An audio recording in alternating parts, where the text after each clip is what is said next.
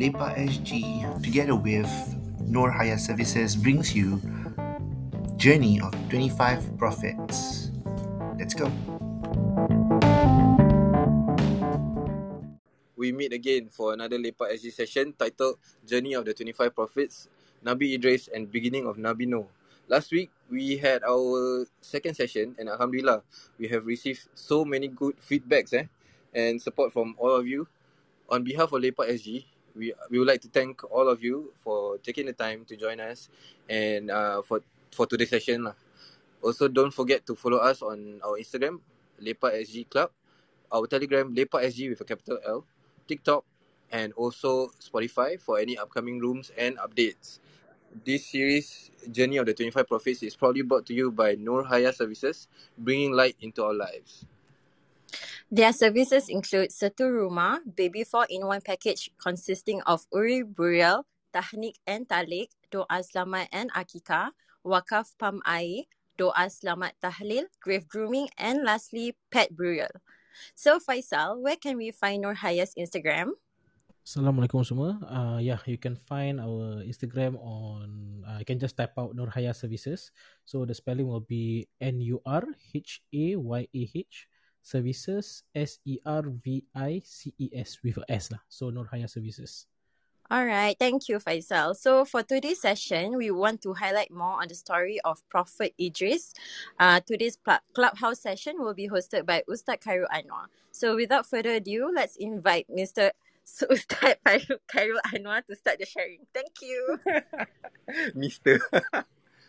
Ustaz Kai, dia panggil Mister tu. Mister Ustaz Kai. Masya Allah, Masya Allah. Assalamualaikum warahmatullahi wabarakatuh. Khabar semua sihat? Sihat, Alhamdulillah. Alhamdulillah. Yalah, kita mulakan. Sihat. Saya Alhamdulillah sihat dan uh, buncit. sama lah. Hari ni, kita sama kelas. hari ni you pakai baju betul tak? Tak terbalik eh? Hari ni baju tak terbalik. Alhamdulillah. Lagi satu yang takut terbalik, jangan hati je terbalik. Aduh. Aduh. Okeylah kita mulakan eh dengan suratul Fatihah umul kitab. Mudah-mudahan uh, kita mendapat keberkatan and the blessings and also the secrets of reciting suratul Fatihah and may all of our affairs be eased by Allah Subhanahu wa taala dan semoga segala kesusahan dipermudahkan uh, dan segala yang menghadapi uh, pelbagai dugaan juga diberikan jalan keluar insya-Allah. Ala hadhihi niyyah wa ala kulli niyatin salihah bi sirril Fatihah ila hadratin Nabi Mustafa al-Fatihah. أعوذ بالله السميع العليم من الشيطان الرجيم. بسم الله الرحمن الرحيم. الحمد لله رب العالمين. الرحمن الرحيم. مالك يوم الدين. إياك نعبد وإياك نستعين. اهدنا الصراط المستقيم. صراط الذين أنعمت عليهم غير المغضوب عليهم ولا الضالين. آمين. بسم الله الرحمن الرحيم.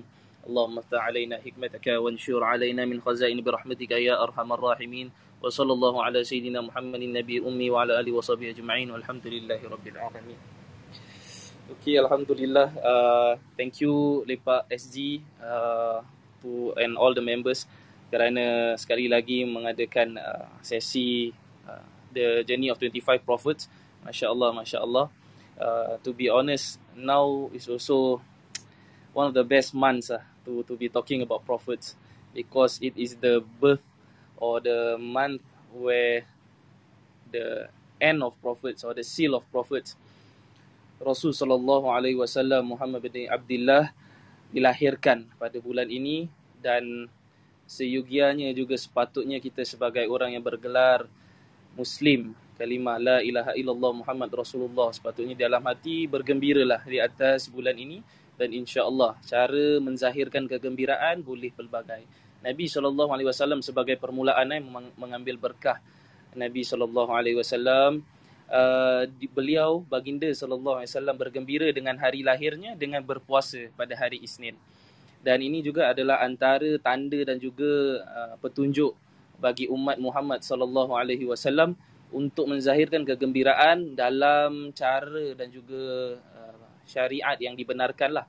Antaranya boleh berpuasa, banyakkan sedekah boleh juga banyakkan zikir, belajar ilmu, mengenali tentang terdahulu dan juga mengenali tentang sesepuh-sesepuh. Ha, apa tu sesepuh?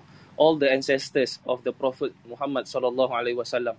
Ha, dia punya jalur yang ke atas dan juga all the brothers of the Prophet sallallahu alaihi wasallam iaitu yang terdahululah yang datang iaitu para anbiya dan juga para rasul. Yang wajibnya bagi orang muslim untuk mengetahui 25 ha, nabi dan uh, rasul. Tetapi ada para ulama mengatakan jumlahnya adalah lebih banyak daripada itu. Ada yang mengatakan sampai uh, para nabi dan para rasul eh demi ada jumlahnya 313 dalam dalam uh, pandangan para ulama. Tapi yang wajib kita ketahui dan disebut namanya di dalam uh, Nas Al-Quran ataupun Sunnah adalah 25. Pada hari ini insya-Allah kita akan uh, mendengarkan dan juga berkongsilah daripada kisahnya Nabi Idris alaihissalam dan insyaallah kalau diberikan kesempatan dikurniakan waktu saya akan berkongsi the starting of Nabi Nuh alaihissalam. Cerita-cerita ini saya ambil juga uh, ini bukan dongeng semata eh cerita-cerita ini saya ambil daripada uh, Qisasul Anbiya uh, kitabnya kisah-kisah para nabi daripada Imam Ibn Kathir dan ada juga daripada para ulama yang lain yang nanti juga insya-Allah saya akan kongsikanlah. Jadi yang pertama bismillahirrahmanirrahim. Setelah kita tahu bahawasanya Nabi Adam AS telah melahirkan seorang uh, anak setelah pemergian uh, Habil ataupun Nabi Adam dikurniakanlah seorang anak bernama Nabi Syith which is Hibbatullah. Syith tu antara lain namanya dia Hibbatullah uh, hadiah Allah bagi Nabi Adam AS atas kesabaran uh, bila ditimpa musibah kehilangan anak bernama Habil yang telah dibunuh oleh abangnya ataupun uh, uh, oleh abangnya itu Qabil.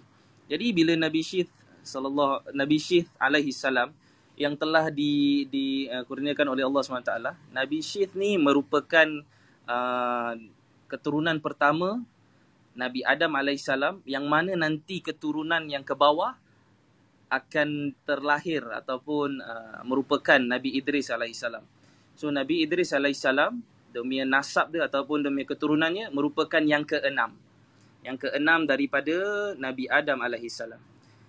Jadi uh, Nabi Syith ni ataupun uh, anak Nabi Adam ni punya uh, keturunan bawahnya adalah seperti yang berikut eh. So Nabi Idris alaihissalam bin Yarid Yarid merupakan bapa kepada Nabi Idris, kemudian bin Mahlil, kemudian bin Qainan, kemudian bin Anush dan kemudian bin Syith dan kemudian bin Adam alaihissalam. So Idris bin Yarid bin Mahlil bin Qainan bin Anush bin Syith bin Adam alaihi salam. Dan uh, para ulama mengatakan dan para mufassirin mengatakan bahawasanya Nabi Idris tu bukanlah nama sebenarnya. Nama sebenarnya adalah uh, Khannuh ataupun dalam pandangan ulama lain Akhnuh. Uh, Akhnuh. Kenapa diberikan nama Idris? Uh, kenapa Idris? Sebab dia ada dua pandangan. Yang pertama sepakat para ulama mufassirin eh yang daripada satu jalur mengatakan bahawasanya dia berasal dari perkataan bahasa Arab darasa. Darasa ni maksudnya kan uh, belajar, suka mengkaji, suka mempelajari. Jadi Nabi Idris AS adalah antara yang sangat gemar untuk mencari ilmu. Dan ilmu adalah baginya kehidupan. Selalu untuk belajar dan terus belajar. Di dalam nama Idris juga menunjukkan beliau juga bila belajar, beliau antara yang pertama juga yang menggunakan pena. He is the first one to use pen in in in uh, humanity. So bila dia memakai pen tu juga dia pun dikirakan bapa pen, bapa uh, pengkaji dan juga banyak pada zamannya yang ketamadunan ataupun the civilization has already been uh, so progressive.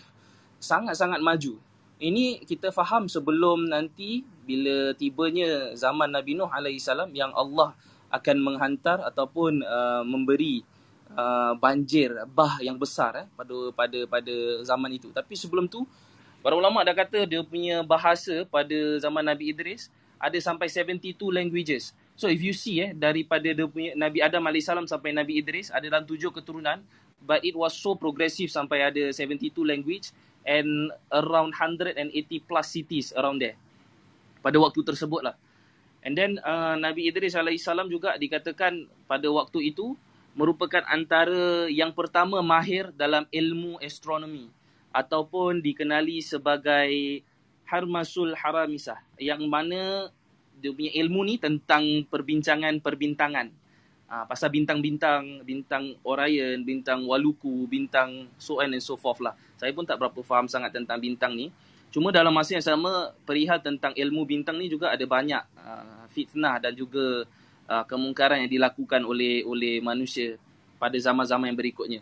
Adapun Nabi Idris alaihi salam pada waktu tersebut boleh menggunakan bintang untuk menentukan sama ada musim berubah ataupun tidak.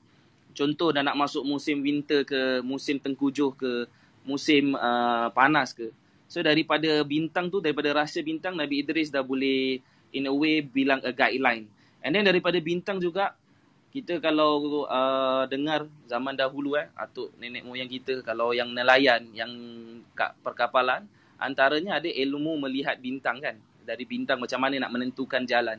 Juga sama kalau misal kata seseorang tu sesat di dalam hutan. Ha, pun ada yang eh, ilmu menggunakan bintang. Jadi ilmu perbintangan ni yang first yang yang yang bersih daripada segala benda-benda yang khurafat yang tak tak tak sepatutnya sebab kita pun akur. We acknowledge yang ilmu perbintangan ni ada perkara yang menyeleweng tapi tak kesemuanya. Cuma para ulama mengatakan kalau kita tak tahu kita diam dan kita tinggalkan belajar dahulu. Tapi kalau sebaiknya kalau belum tahu jangan terus uh, orang kata menceburi. Mana nak kena ada betul-betul orang yang mahir yang boleh membezakan. Adapun pada zaman Nabi Idris alaihissalam keilmuan perbintangan itu adalah sangat-sangat apa tu uh, bersih daripada syirik ataupun uh, khurafat. Di mana Nabi Idris pun boleh tentukan kalau kat darat ni nak pergi mana dia pun boleh tentukan. Dan juga Nabi Idris alaihissalam kita tahu bahawasanya dalam agama Islam ada empat buah kitab eh. Empat buah kitab Taurat, Zabur, Injil dan juga Al-Quran.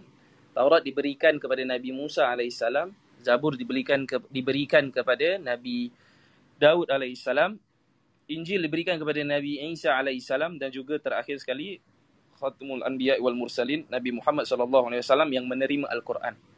Adapun selain daripada empat kitab ini ada yang dinamakan sebagai suhuf.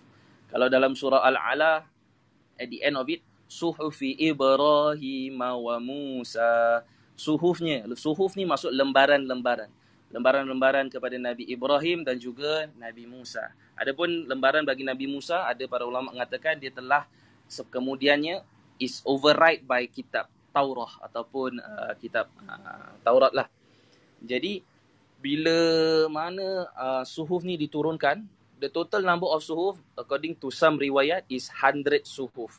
Uh, in fact, uh, this hundred suhuf diturunkan sepanjang zaman daripada Nabi Adam AS sampailah kepada Nabi Muhammad SAW. Tetapi yang menerima suhuf ni adalah yang seperti berikut. Sepuluh lembaran adalah kepada Nabi Adam. Uh, ini pun ada dalam kitab Kisah Sul Anbiya juga. Sepuluh lembaran adalah kepada Nabi Adam, sepuluh suhuf. Kemudian lima puluh kepada Nabi Syith, anaknya Nabi Adam. So dah berapa? Dan enam puluh. Tinggal empat puluh kan? Pasal total seratus. Kemudian 30 lagi diberikan kepada Idris, Nabi Idris alaihi salam. Dan terakhir sekali 10 diberikan kepada Nabi Ibrahim alaihi salam. Jadi total ada ada 100. So you imagine eh Nabi Idris alaihi salam sangat gemar membaca, mengkaji dan dan dan mendalami sebuah ilmu itu. So total dia mendalami adalah 10 plus 30 dalam 40 and then plus 50. Ada 90 lembaran. Seringkali membaca dan terus membaca Nabi Idris alaihi salam dan para ulama pun mengatakan tentang umur bagi umur-umur beliau eh. Umur Nabi Idris alaihi salam ni tidak boleh dipastikan ataupun mendapat kesahihan. Tetapi antara yang yang diberikan umurnya adalah 345 tahun.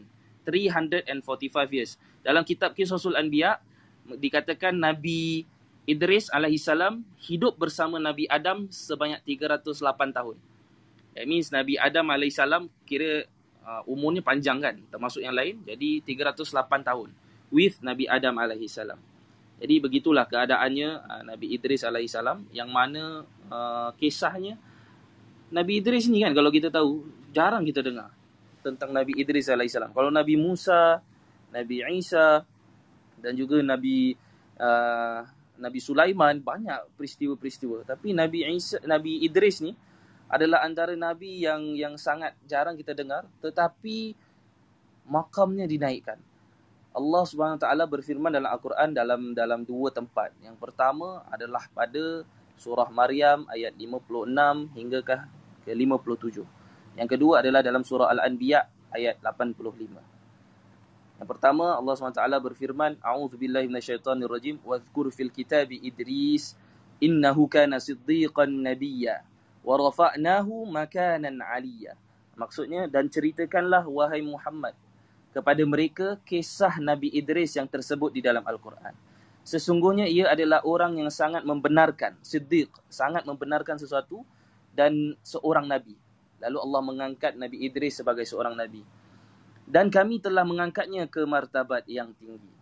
Dalam uh, surah Al-Anbiya pula, A'udzubillahi minasyaitonirrajim wa Ismaila wa Idrisa wa Dzalkifl kullum minas sabirin. Allah berfirman dan Nabi Ismail serta Nabi Idris serta Dzalkifl. Nabi Dzalkifl ni maksudnya Nabi Dzulkifli lah yang kita kenal, Nabi Dzulkifli.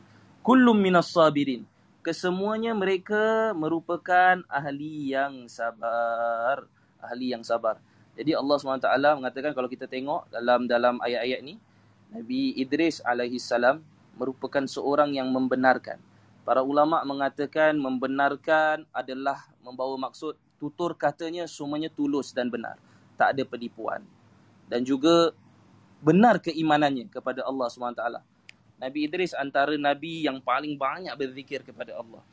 In fact, semua para Nabi dan para Rasul banyak berzikir. Tapi para ulama mengatakan Nabi Idris AS ni, zikirnya banyak. Ahli zikir.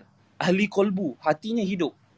Hidup mengenali siapa itu Allah dan siapa itu beliau itu sendiri.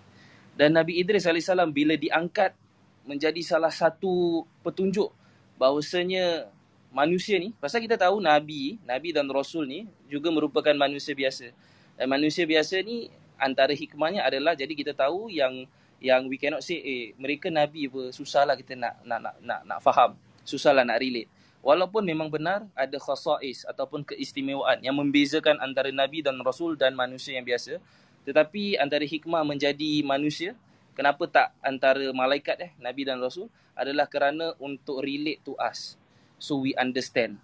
Tapi dalam masa yang sama kita pun akur memang mereka diberikan makam yang berbeza daripada kita semua. Dan dan dan menunjukkan zikir yang paling hebat adalah bila Nabi Idris alaihissalam juga dikenali sebagai khayyat ataupun tukang jahit. Nabi Idris alaihissalam dari zaman Nabi Adam sampai Nabi Idris sebelum tu manusia memakai baju menerusi kulit binatang uh, ada para ulama kata mem- memakai kulit binatang. So uh, bila zaman Nabi Idris, it is the first one. It is the first one yang menggunakan uh, kapas ataupun uh, apa ya apa ni uh, kain-kain tenunan dia tenun demi kain and then make into a baju. So Nabi Idris SAW dia akan menjahit baju. Para ulama mengatakan antaranya Habib Ali Zainal Abidin every time dia masuk benang ke dalam jahitnya Nabi Idris akan cakap subhanallah, subhanallah, subhanallah. Ada para ulama kata subhanallah wa bihamdi. Ada mengatakan subhanallah walhamdulillah wala ilaha illallah wallahu akbar. Jadi setiap dia masuk, setiap tenun masuk ke dalam baju subhanallah. Setiap tenun masuk ke dalam baju subhanallah. Hatta ke hari ini umat Nabi Muhammad sallallahu alaihi wasallam disyariatkan eh sampai disyariatkan untuk apa eh? Untuk bertasbih. Tasbih tu maksudnya menyucikan Allah. Subhanallah, maha suci Allah. Menyucikan Allah daripada setiap kesyirikan dan juga kecelaan, ketidaksempurnaan. Dan apa fadilah tasbih? Eh? Yang pertama, pernah dalam suatu riwayat Muslim, suatu hari Rasulullah sallallahu alaihi wasallam ditanya, apakah ucapan yang paling unggul, yang paling utama, afdalul kalam ataupun ayyul kalam afdal ya Rasulullah? Maka Rasulullah sallallahu alaihi wasallam menjawab, yang dipilih Allah Subhanahu Wa Taala terhadap para malaikatnya dan hambanya adalah ucapan subhanallahi wa bihamdi. Ha, jadi kita tahu ni antara yang pertama. Tapi memang betul para ulama mengatakan yang sepakat yang yang kebanyakannya para ulama mengatakan kalau orang tanya apakah zikir yang paling utama?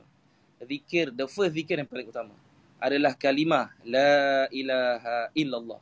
Dalam riwayat lain pun mengatakan siapa yang akhir kalimatnya la ilaha illallah dakhalal jannah. Saya divert sikit lah eh. Ada peristiwa seorang syekh tengah mengajar dalam satu majlis.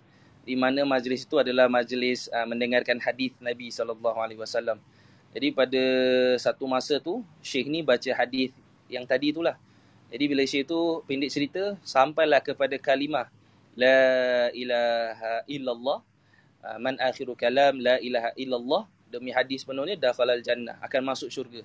Tapi demi kalam dia la ilaha illallah lalu Syekh tu rebah dan jatuh.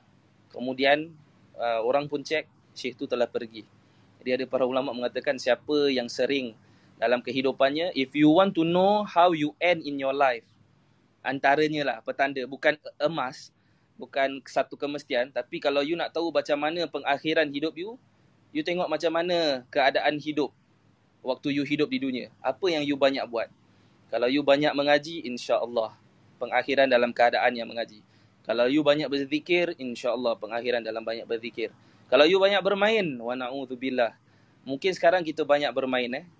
Tapi kita usahakan. Dalam hati tu tanamkan niat untuk nak mengubah ke arah kebaikan. Walaupun pada masa ini, kita rasa yang, eh kita punya kehidupan dah game lah eh. Kira dah false hope lah, dah tak boleh hidup lagi. Tetapi jangan putus asa dari rahmat Allah Subhanahu Taala. Always, always renew the good thoughts of Allah Subhanahu Taala. Mungkin pada hari ini kita sangka baik dengan Allah Subhanahu Taala. Tapi besok hari mungkin kita terlupa dan kita terlupa nak renew. Jadi waktu ini kita ambil dengan berkat lagi bulan Rabiul Awal, bulan yang sangat mulia dan juga mendengarkan kisah para nabi. Mudah-mudahan Allah memberikan keizinan, kurniaan untuk kita sering mengingatinya. Sebab kalau Allah tak beri kita izin untuk mengingatinya, kita tak akan mengingatinya. Para ulama hati ataupun ulama sufi eh, ulama yang yang dekat kolbunya, koneksinya dengan Allah SWT sangat rapat ditanya bagaimana nak tahu kalau Allah panggil kita ataupun sebut nama kita. Bila kita tengah ingat Allah SWT. So waktu kita mengingati Allah dengan sebenar-benarnya lisan dan dalam kalbu seiringan, sinkronize mengingati Allah bukan hanya di bibir menyebut Allah tapi hati lupa, maka pada waktu itulah pada waktu lisan dan hati seiringan mengingati Allah, menyebut nama Allah dalam hati dan dalam lisan, itulah saat Allah memanggil nama kita. Maka akan bergetar Maka dengan itu ada dalam ayat Al-Quran, kalau disebutkan nama Allah, wajilat qulubuhum bergetar hati mereka. Maksudnya bila mendengar kalimah Allah, hati pun mengatakan Allah, maka waktu itulah the real connection yang kita sangat-sangat, Ya Allah, berikanlah kesempatan, Ya Allah. Kalau sebelum ni belum pernah rasa, Ya Allah, kurniakanlah, Ya Allah, sebelum sebelum roh ni pulang ke pangkal jalan, eh, sebelum roh ni pulang eh, ke asal kampung halaman.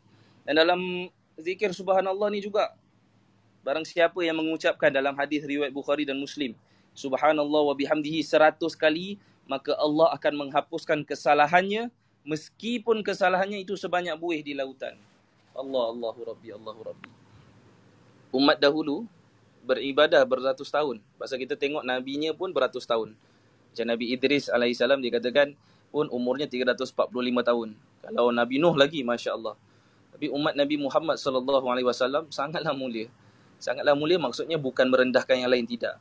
Tapi diberikan keutamaan bukan kerana kita kerana nabi kita Nabi Muhammad sallallahu alaihi wasallam. Perbanyakkanlah selawat. Kalau bukan kerana Nabi Muhammad sallallahu alaihi wasallam nescaya kita nak cakap apa pun nak buat apa nak macam mana. Entah kita wujud pun tak pun kita tak tahu. Tapi kerana itulah bila bila kita tengok tengok. Baca seratus kali subhanallah wa bihamdi buih di lautan dosa dimaafkan. Provided kita beriman kepada Allah Subhanahu wa taala dan Nabi Idris waktu eh uh, menenun kain. Ulama kata bukan itu saja kehebatannya. Kehebatan Nabi Idris alaihi salam juga merupakan pada zamannya teknologinya tinggi. Ha, jadi ketamadunan pun hebat-hebat. Pertanian pada waktu itu pun dah dah so advance. Sampai itu sebab Nabi Idris salam pun antara first yang menenun. Ha, dan kalau kita lihat juga dalam dalam dalam uh, ayat Al-Quran tadi eh surah 57 ataupun surah Maryam ayat 57 excuse me. Wa rafa'nahu makanan 'aliyya. Makanan 'aliyya. Makan tempat 'aliyya tinggi. Makan dalam bahasa Arab maksudnya tempat. 'aliyya maksudnya tinggi. Ha. kalau makan dalam bahasa Melayu maksudnya apa? Siapa tahu? Makan. Ha, makan dalam bahasa Melayu maksudnya apa Makan dalam bahasa Melayu eh. Ha. Itu bukan bahasa Melayu ke? Ha, bahasa Melayu lah. So makan makan dalam bahasa Arab maksudnya tempat. Makan dalam bahasa Melayu maksudnya apa? Sapeda. Ha, sa sapeda kan, sapeda. Makan dalam dalam bahasa Melayu maksudnya mengisi kan. Jadi makan tu dia sebenarnya bukan satu je. Makan tu dia ada tiga. Ha, apa ni ustaz berbual ni ajaran sesat ke makan tu tiga. Makan rohani, makan jasmani dengan makanan akal. Kadang kita makan jasmani kita lebih kan banyak makan. Macam saya lah perut buncit kan banyak makan. Lagi malam-malam betul tak? Sedap makan malam. Kadang ma- makan akal kita pun bagus banyak membaca masya-Allah. Keilmuan hebat. Sekali cakap boleh keluar dalil pak pak pak orang tanya semua tahu. Tak ada satu benda pun yang tak tahu. Hebat. Ilmu hebat. Tetapi hati kosong. Jiwa kosong bangun tidur terus sampai malam tidur balik tak rasa apa-apa kesan dalam kehidupan. Tak rasa takut pun dengan Allah. Solat, solat. Zikir, zikir. Maka para ulama kata jangan tertipu dengan ibadah yang banyak. Kenapa eh? Bukan maksudnya jangan beribadah yang banyak tak. Maksudnya hidupkan hati sebagai permulaan adakan zikir, makanan rohani, zikirlah sikit-sikit. Tak payah zikir ni pun tak payah banyak tak payah banyak-banyak dulu sebagai permulaan. Ha, sebagai permulaan jangan salah sangka ustaz kata tak payah banyak zikir bukan. Sebagai permulaan zikir yang ringan-ringan dulu supaya hati itu terlatih. Sebab kalau zikir dah jadi makanan ke dalam hati, maka apa hasilnya? Hasilnya yang tadi tu. Sebagai per, per, eh, sebagai contoh eh, wa rafa'nahu makanan 'aliyya. Diangkatkan di tempat yang tinggi kerana apa? Kerana Nabi Idris dalam pekerjaan sehariannya pun berzikir kepada Allah SWT. Subhanallah, subhanallah. Jahit subhanallah. Sebab kadang kita lihat bagaimana orang tua orang tua kita eh boleh tekun beribadah adalah menjadi satu karamah yang besar bila seseorang itu boleh beristiqamah. Dan antara orang-orang yang kita lihat depan muka kita yang banyak istiqamah adalah banyak orang-orang tua istiqamah. Kenapa eh? Mendapat ke kemuliaan sebab jiwanya, hatinya dah penuh, dah dekat. Jadi ibadah tu dah bukan jadi satu rutin, ibadah tu jadi satu kelazatan dan kemanisan. Mudah-mudahan Allah kurniakan kemanisan ibadah dalam diri kita. Amin ya rabbal alamin para pendengar yang saya hormati, uh, saya minta izin minum air dua minit, uh, satu minit. Sekejap eh. Silakan, silakan.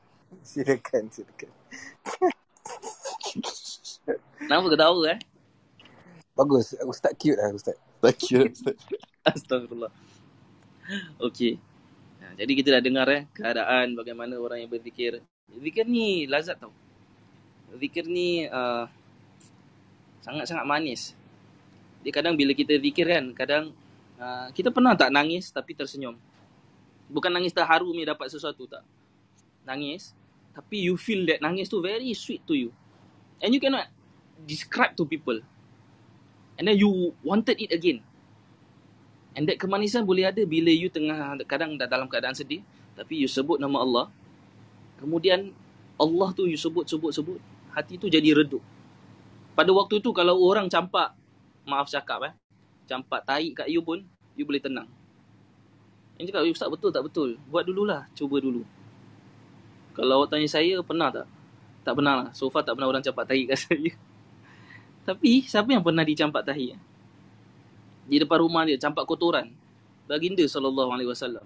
Bagaimana tu kan kadang kadang kita dengar baginda SAW bila dicampak kan kat depan kekotoran tapi boleh ziarah orang yang campak akhlaknya begitu indah. Kerana apa? Kerana beliaulah bapa segala roh, rohnya suci murni. Dan dan dan menjadi suci murni itu memerlukan latihan. Kita dapat lihat daripada Nabi Idris alaihi salam, masya-Allah, masya-Allah. Kemudian, ah this is an interesting part of Nabi Idris. Nabi Idris salam banyak sangat berzikir, banyak sangat mengingati Allah Subhanahu taala, sering-sering, selalu kerap sampaikan uh, para ulama rephrase it this way. Ada malaikat nak berkawan atau pun nak nak nak berteman dengan uh, Nabi Idris alaihissalam. Kerana sangat-sangat rapat Nabi Idris alaihissalam rohnya dengan Allah SWT. Maksudnya sangat banyak berzikir mengingati Allah. Sampai ada satu malaikat ni sering kali menziarahi. Dan dan dan dalam kitab Qisasul Anbiya ni dia menceritakan pada suatu ketika ni Allah meng, uh, memberitahu, mewahyukan kepada Nabi Idris alaihissalam. Dia katakan setiap hari aku mengangkat amalanmu ibarat amalan semua keturunan Adam. That means setiap hari Allah mengangkat amalan. Tapi dalam dalam apa yang kita faham, hadis Nabi SAW, amalan yang diangkat adalah pada hari Khamis dan juga hari Isnin. Maka dalam keadaan hari ha-, Khamis dan Isnin inilah juga sunnahnya berpuasa. Amalan kita bila kita nak di, di, ditatapkan di hadapan Allah SWT, kita dalam keadaan yang baik. Iaitu berpuasa. Tapi dalam masa yang sama ada hadis lain yang kata, every single day Allah mengangkat. Jadi bila malaikat ni datang, Nabi Idris pun bilang uh, bercerita lah dengan dengan temannya kan, dengan malaikat ni. Uh, siapa namanya uh, dalam kitab pun tak disebutkan namanya. Cuma dia kata seorang malaikat lah. Ada ada ada satu malaikat ni datang. Dan kemudian dia kata, aku ingin agar engkau menambah eh. Jadi malaikat mengata, aku ingin agar engkau menambah amalan. Maka kekasihnya dari kalangan malaikat mendatanginya. Idris pun berkata, Nabi Idris alaihissalam. Allah dah wahyukan aku begini dan begini. Jadi uh, malaikat, aku nak nak ziarah langit lah.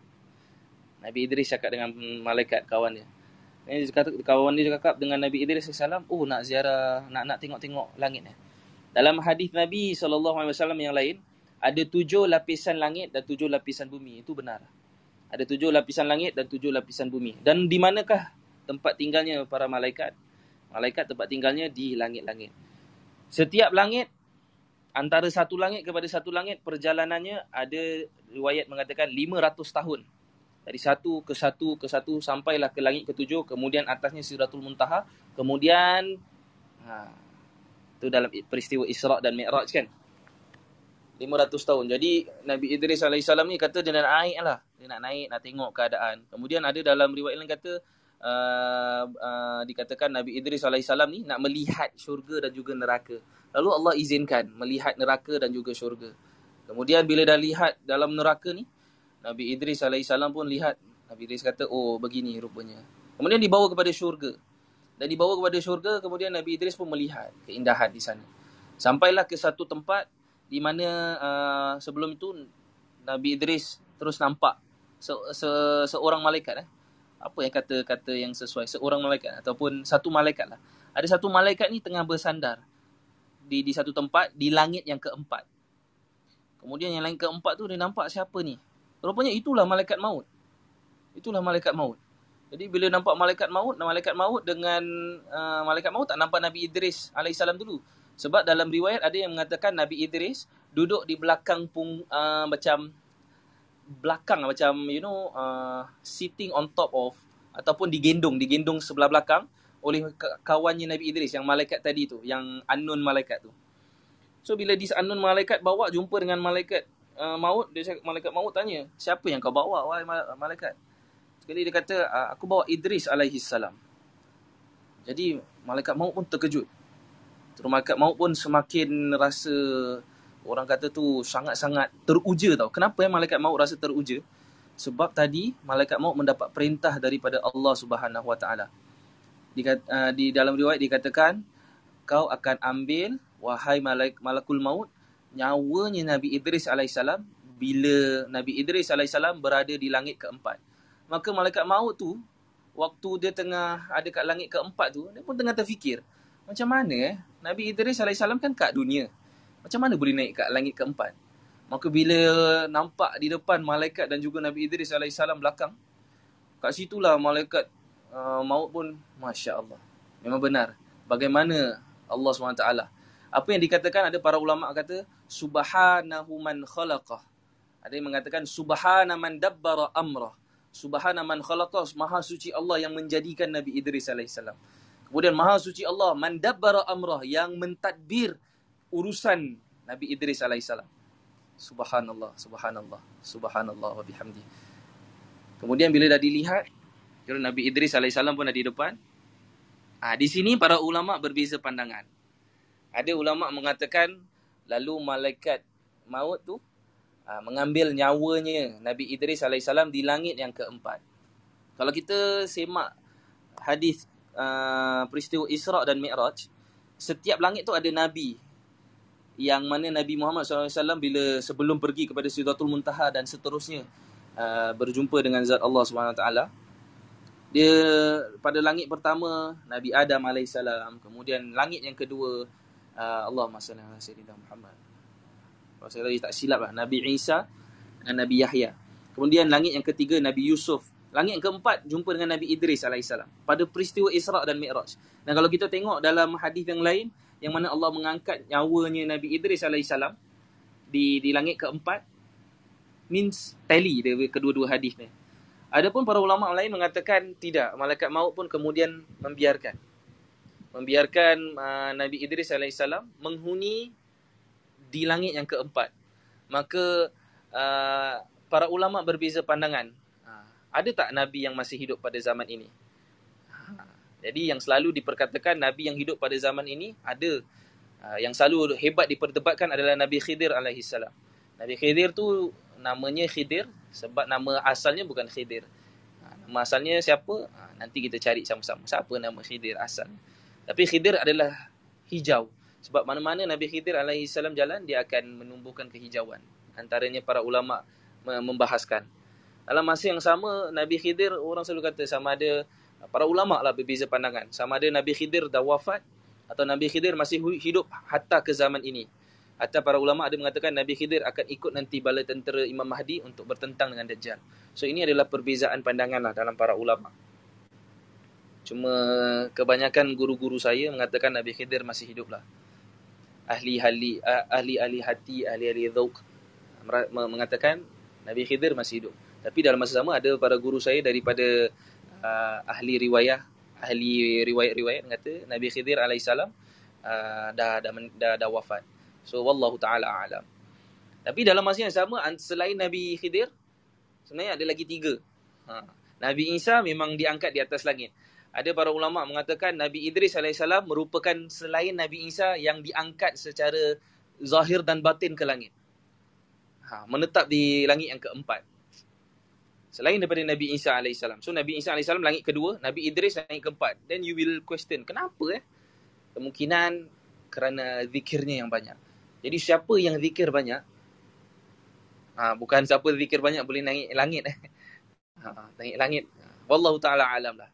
Ada ada uh, itu persoalan yang lain eh. Siapa yang zikir banyak, boleh tak rohnya diangkat uh, menyikapi apa yang tertera eh. Ha, tu wallahu ta'ala alam. Tapi Selain daripada Nabi Isa, Nabi Khidir, eh sorry, Nabi Idris AS yang yang diangkat di atas langit. So ada tiga. Lagi satu Nabi apa eh?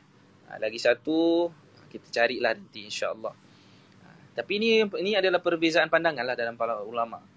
Kemudian bila dah dikatakan bila Nabi Idris AS dah berada di langit yang keempat, maka di situlah beliau terus berzikir terus. Ada para ulama mengatakan, oh tidak, yang lebih tepat adalah Nabi Idris wafat di langit yang keempat. Maka kerana itu warafa'nahu makanan aliyah dan diangkatkan tempat yang tinggi maksudnya pengakhiran Nabi Idris alaihissalam adalah pada langit yang keempat, pada yang terakhir sekali.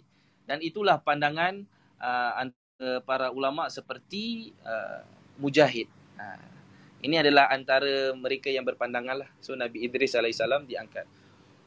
Wallahu taala alam sama ada mana yang yang selebihnya. Kemudian itulah peristiwa tentang Nabi Idris alaihissalam. Ha, jadi ceritanya antara takeaways-nya banyakkan berzikir subhanallah wa bihamdi subhanallahil azim. Dan juga dalam masa yang sama zikir ini juga membersihkan hati. Ha, now insya-Allah insya-Allah should I pause for question dulu ataupun I sambung kepada starting of Nabi Nuh alaihissalam? Hmm. I think can uh, sambung je. Ustaz. Sambung je eh. So we collect all the questions later. Ya. Yeah. Okay, boleh. Boleh. InsyaAllah. Kemudian seterusnya adalah Nabi Nuh alaihi salam. Nabi Nuh alaihi salam antara nabi yang namanya disebut di dalam Al-Quran. Ada surah Nuh. Ha, surah Nuh. Dan dan peristiwa tentang Nabi Nuh alaihi salam ni ada banyak dalam dalam surah-surah Al-Quran. Kalau baca tadi Nabi Idris ceritanya terhad kan. Ada sedikit kan di dalam Al-Quran tapi riwayat-riwayat tentang ni dalam hadis tu ada beberapa lah. Adapun Nabi Nuh AS yang kita tahu, beliaulah yang membina kapal ataupun bahtera yang besar, lepas tu ada bah, kemudian habis. Namun secara detail ataupun secara lebih mendalam lagi, macam mana ya? Apa yang ulama tuliskan di dalam kitabnya. Pertama sekali, siapakah nama Nabi Nuh? So Nabi Nuh ni, okey kalau tadi Nabi Idris merupakan keturunan keenam selepas Nabi Adam AS. Nabi Nuh merupakan keturunan yang ke-10. Yang ke-10. Ha, ini ada para ulama mengatakan lah. Nabi Nuh ada merupakan ke-10. So, Nabi Nuh bin Lami' bin Mutawashilah atau Matushalih bin Khanuh iaitu Idris alaihi salam. Jadi kira-kira kirakan Nabi Nuh ni bapaknya merupakan Lami'. Atuknya Mutawashilah, moyangnya Nabi Idris AS. Para ulama mengatakan juga uh, nasab ni kira dah dah 10 nasab. Dan daripada keturunan Nabi Nuh juga nanti dia punya jalurnya hinggalah kepada Nabi Adam eh sorry Nabi Muhammad alaih Nabi Muhammad sallallahu alaihi wasallam. Dia punya dia punya jalur dia. Dan Nabi Nuh alaihi salam merupakan seorang nabi yang beza dengan Nabi Adam adalah sebanyak 10 abad. Ini diriwayatkan di dalam hadis Ibnu Hibban. Ada seseorang pernah bertemu Rasul sallallahu alaihi wasallam lalu menanyakan kepada Rasulullah, "Ya Rasulullah, berapa lamakah antara Nabi Adam dengan Nabi Idris alaihi salam?" Jadi Nabi SAW kata 10 abad. 10 abad means one abad is 100 years kan? So 10 abad is uh, eh one abad is 10 years sorry. 10 abad means 100 years lah. Ha, macam itulah 10 abad eh. Ada ulama mengatakan to be exact 126 years between Nabi Adam dengan Nabi Nuh. Ada kata 140 years. Ha, so bab-bab umur ni, okay, if you look into the Quran, kebanyakan peristiwa-peristiwa disebutkan jarang ada ada numbers untuk tentang umur Nabi, tentang uh, the details of Nabi uh, para Nabi, tetapi banyaknya intipati-intipati Nabi, apakah ajaran yang diajarkan oleh Nabi-Nabi siapakah umat-umat yang tentang Nabi, bagaimana mereka tentang Nabi dan bagaimana menghadapi tentangan mereka dan apakah hasil daripada pengakhiran yang berlaku kepada umat-umat terdahulu.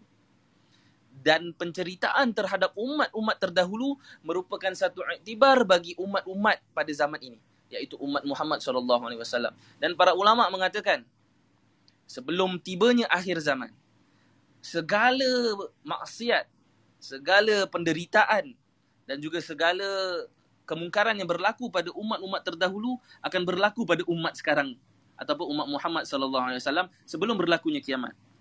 Maka kalau dulu time zaman Nabi Musa banyak orang sihir. Zaman sekarang kita dah lihat eh kalau kita tengok Twitter, kita tengok kat Facebook, medsos. Ada banyak peristiwa-peristiwa. Semoga Allah melindungi semua di sini dan semua umat muslimin muslimat secara amnya.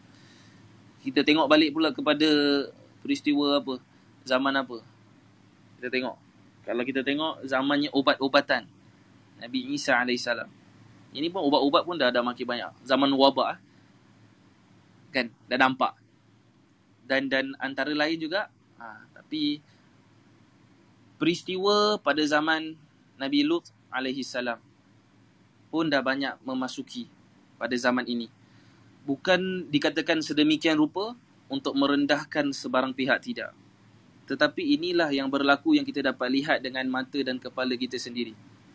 Bagaimanakah sesuatu perkara itu berlaku? Dan saya juga tidak mengatakan pada zaman tersebut, in fact para ulama berbeza pandangan. Eh. Ada yang mengatakan kecenderungan terhadap uh, sesama jenis, ada yang mengatakan genetik, ada yang mengatakan perasaan. Ulama ber, uh, apa uh, pakar eh, saya tak kata ulama lah. Pakar berbeza pandangan. Ada yang katakan, oh, they don't want this but they are born with it.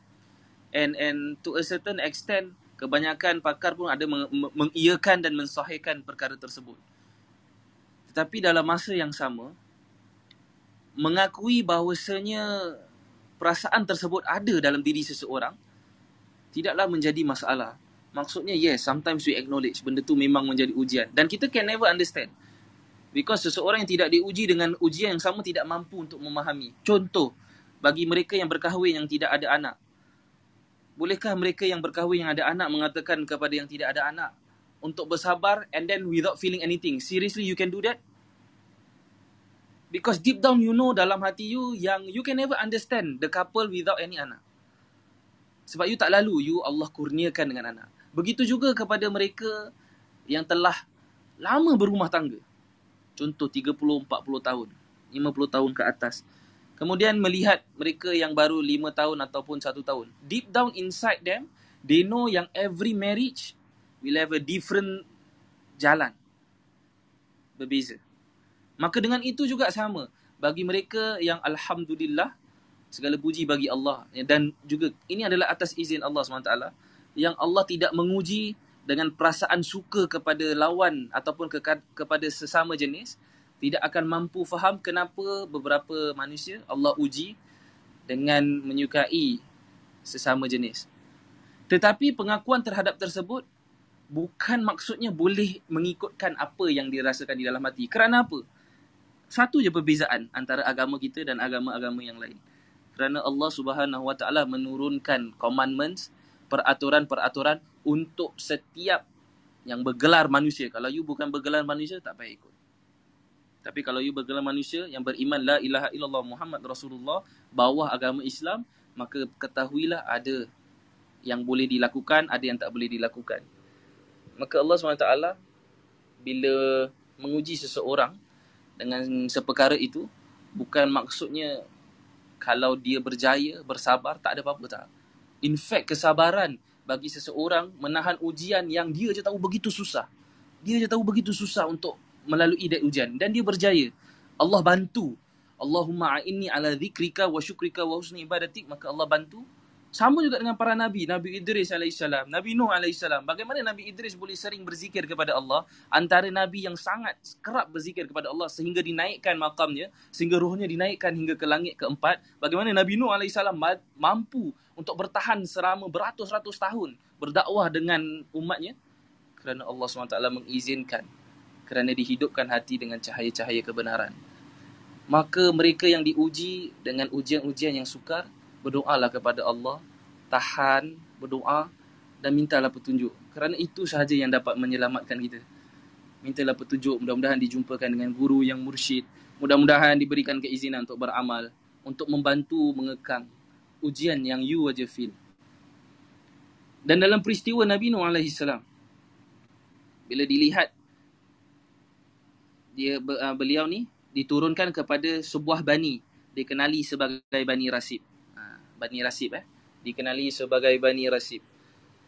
So Nabi Nuh alaihi, alaihi salam zamannya adalah zaman yang pertama eh yang mana actually before zaman Nabi Nuh alaihi salam ada kemungkaran yang berlaku. That's why Nabi diturunkan sebagai Bashir dan Nadir untuk memberita gembira dan juga berita amaran. Tetapi pada zaman Nabi Nuh AS merupakan zaman pertama yang mana tersebar luasnya sangat kemungkaran yang berlaku.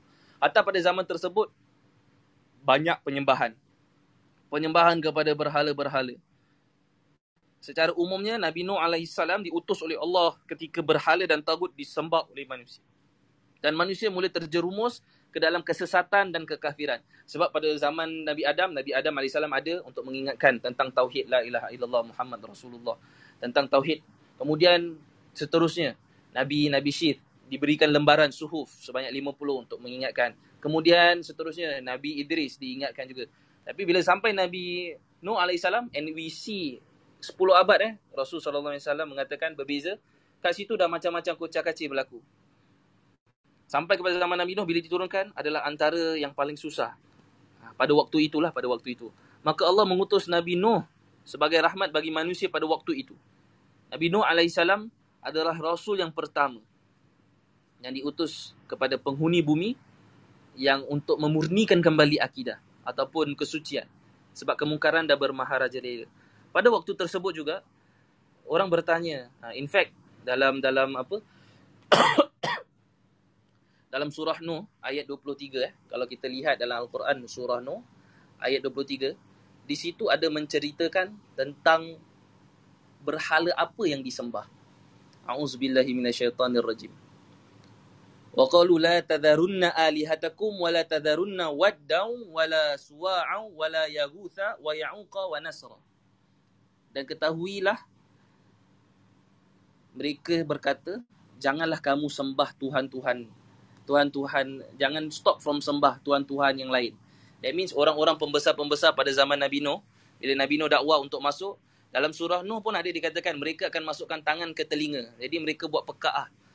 Yang yang umat-umat Nabi Nuh ni pada waktu itu pembesar-pembesar orang-orang mereka bila di, diajak untuk beriman apa yang mereka lakukan mereka mereka memekakkan telinga tak nak dengar. Menjauhi.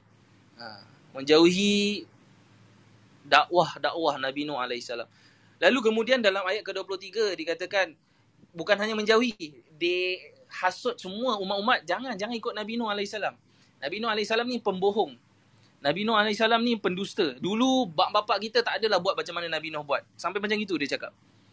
Pada zaman tu. Dulu kita punya mak bapak kita punya gini, that's why. Walaupun penting dalam agama untuk mengetahui sanad ataupun rangkaian the transmission eh daripada satu ilmu ke satu ilmu, dalam masa sama tidak boleh kita ikut secara buta tuli. Penghormatan harus diberi, pemahaman harus diberi. In fact, keberkatan ilmu adalah pada umat yang terdahulu. Maksudnya kepada generasi yang sebelumnya yang baik-baik. Ada pun yang sedemikian, ada beberapa perkara yang kalau kurang elok dalam dalam dalam uh, yang berlaku pada generasi yang terdahulu haruslah dikatakan dengan berhikmah dengan baik. Sebab dalam cerita Nabi Nuh AS kita nampak pemuka-pemuka besar, all those the authorities cakap kepada Nabi Nuh AS, no lah you are lying. Our parents did not do this, our ancestors did not do this. Less that they know, actually their parents orang soleh dia punya ancestors dulu-dulu orang soleh. Hatta berhala-berhala yang disembah. Berhala-berhala yang disembah yang dalam surah Nuh tadi. Ha, jangan sekali-kali kamu meninggalkan Tuhan-Tuhan kamu dan jangan pula sekali-kali kamu meninggalkan penyembahan Wat ha, pertama. Kemudian Su'a, Yaguth, Ya'uq dengan Nasr. Ada lima, lima, lima berhala yang disebutkan di dalam surah Nuh ni. Kelima-lima nama ni adalah merupakan satu ilham. Ha? Ustaz, Berhala pun ada ilham Ustaz. Bukan berhala tu ada ilham. Orang dapat ilham untuk namakan berhala tu dengan kelima-lima nama ni. Jadi orang tanya, eh Ustaz, ilham bukan yang baik ke? Ada ilham yang baik, ada ilham yang tak baik. Ada bisikan yang baik, ada bisikan yang tak baik. Kadang bila kita tengah buat sesuatu, tiba-tiba kita tersadar untuk do something, betul tak? Kadang alih-alih tersadar, eh ya Allah, aku kena buat gini lah. Tapi kita tak tahu pun, kadang tak dengar suara pun it's our heart tergerak untuk buat. Dan you je tahu. Mana datang eh penggerakan tu eh? Macam mana nak tahu pula mana yang pergerakan yang baik, mana pergerakan yang tak baik. Yang tak baik tu dikenali sebagai syaitani. Ilham syaitani. Ilham yang berasaskan syaitan dan juga iblis. Jadi, nama-nama berhala yang yang yang ada pada waktu Nabi Nuh alaihissalam seperti tadi eh, Wad, Su'a, Yaguth, Ya'uq, Nasr, merupakan nama-nama orang-orang soleh antara Nabi Adam dengan Nabi Nuh alaihissalam. So penceritaannya macam ni dalam kitab Qisasul Anbiya diceritakan uh, Imam bin Kathir mengatakan waktu tersebut nama kelima-lima nama ni semua beribadah sangat dekat kepada Allah SWT berzikir orang soleh and then after that diorang semua bagi mereka ada pengikut jadi Wat ada pengikutnya Suwa' ada pengikutnya Yahuth ada pengikutnya Ya'uq ada pengikutnya setelah kematian mereka, mereka memilih untuk melebihi dalam mengingati. Maksudnya bu- bukan melebihi ya, melebihi is not a strong word. I think melampaui. Ah, melampaui dalam pengingatan, dalam pencontohan. Dan ini tidak sekali-kali merendahkan keperluan kita untuk mengikuti al-iqtida bis salihin, untuk mengikuti orang-orang yang soleh, orang ulama-ulama yang baik tidak. Tetapi bagi setiap perkara itu khairul umur awsatuha adalah yang sederhana. Jadi macam mana ya diorang dapat ilham eh? So diceritakan waktu setelah pemergian orang-orang soleh ni dan meninggal semua. Generasi seterusnya diberikan ilham oleh iblis untuk buat patung. Jadi dikatakan eh kalau nampak patung ni kita lagi ingat pasal kita tengok kita ingat. Memang betul. In fact uh, para ulama hati mengatakan wa idza ru'u dzukirullah. Apabila kamu melihat seseorang yang hidup ataupun melihat sesuatu itu yang mengingati kamu kepada Allah, maka itu pun antara petunjuk ataupun antara petanda. Eh, saya bukan cakap it's a must. Antara petanda orang tersebut adalah orang yang dekat dengan Allah SWT. Tetapi dalam masa yang ini, dikatakan dijadikan patung supaya bila tengok, oh, lebih dekat, lebih dekat. So the first generation, dia bukan terus orang sembah berhala tak. So if you are asking, Ustaz macam mana ya daripada zaman Nabi Adam sampai zaman Nabi Nuh AS, people boleh terus sembah berhala sedangkan nabi diturunkan apa? Kan? Bertahap-tahap diturunkan. Nabi adam nabi syith nabi idris nabi nuh. Kerana is a systematic approach. That is why sayyidina ali karamallahu wajha mengatakan kejahatan yang tersusun dapat mengalahkan kebaikan yang tidak sistematik. Maka dengan itu juga Allah memberi petunjuk kepada manusia bagaimana Allah SWT menciptakan kesemuanya eh, ada bertahap-tahap. Even Allah SWT memberikan wahyu kepada Nabi Muhammad sallallahu alaihi wasallam, sallu ala nabi Allahumma salli wa sallim wa barik alaihi wa ala alihi. Dia tak terus beri terus Nabi Muhammad SAW terus faham. Allah jadikan ada Jibril alaihi salam untuk mengajar, ada sistem. Maka kalau kalau kebatilan itu pun sistematik dan face with keburu, uh, ke kebaikan ataupun benda yang elok yang tak sistematik pasti akan kalah. Jadi Iblis SAW dia buat demi plan. Iblis kan ada kaid. Dalam bahasa Arab dia panggil kaidun. Rencana. Tipu muslihat. Iblis penuh tipu muslihat. Ada para ulama mengatakan kenapa tipu muslihat ni selalu kita boleh fail for it.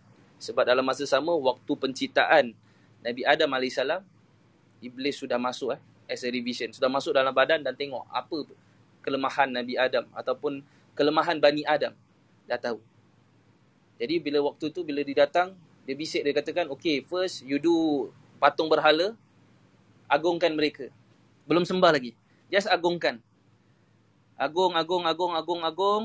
Okay, dah ada agung. Okay, sui, dah agung semua. The next pula, generasi berikutnya, Iblis datang. Dia cakap, actually, why the generation, the first generation do the patung is because they sembah the patung. Sedangkan orang tak sembah pun. You see eh, begitu licik dia punya tahap dia. First buat patung, okay. Ingat je patung ni uh, orang soleh. So kita ingat. Bila the generation yang mengikut orang soleh ni pergi, generation yang seterusnya diberi ilham, oh taklah, dulu aku punya generation atas sembah. Maka generation itu pun sembah. Jadi bila generation tu Nabi Nuh AS datang berdakwah, taklah mak bapak aku dulu sembah. Kerana apa? Kerana sudah diilhamkan oleh iblis. Maka berhati-hatilah. Jangan tertipu dengan ibadah kita. Jangan tertipu dengan zikir. Jangan tertipu dengan banyaknya membaca Al-Quran. Jangan tertipu dengan diri tu bila Allah izin untuk bertaat kepadanya. Untuk menjadi taat kepadanya. Maksudnya apa? Maksudnya usahalah ke arah ketaatan. Buatlah baik. Buat semua kebaikan. Sedekah. Baca Quran. Tetapi jangan sombong. Jangan senang dengan ketaatan kamu. Jangan rasa elok dengan kebaikan yang kamu buat.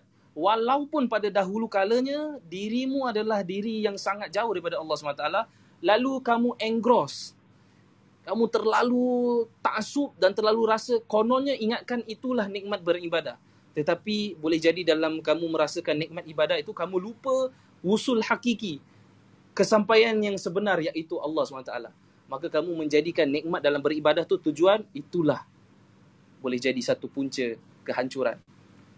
Bila dah rasa nikmat beribadah bersyukur kepada Allah tahulah yang itu anugerah Allah. Bukan itulah demi end goal tak.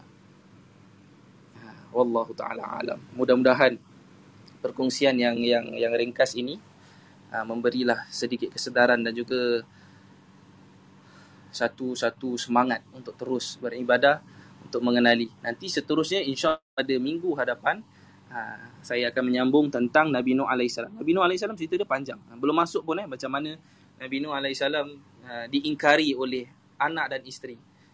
Ha, anak dan isteri. Hatta para ada para ulama eh. Ha, tak apalah, nantilah minggu depan kita sambung eh. Disambung-sambung-sambung tak ada time untuk ask question pula.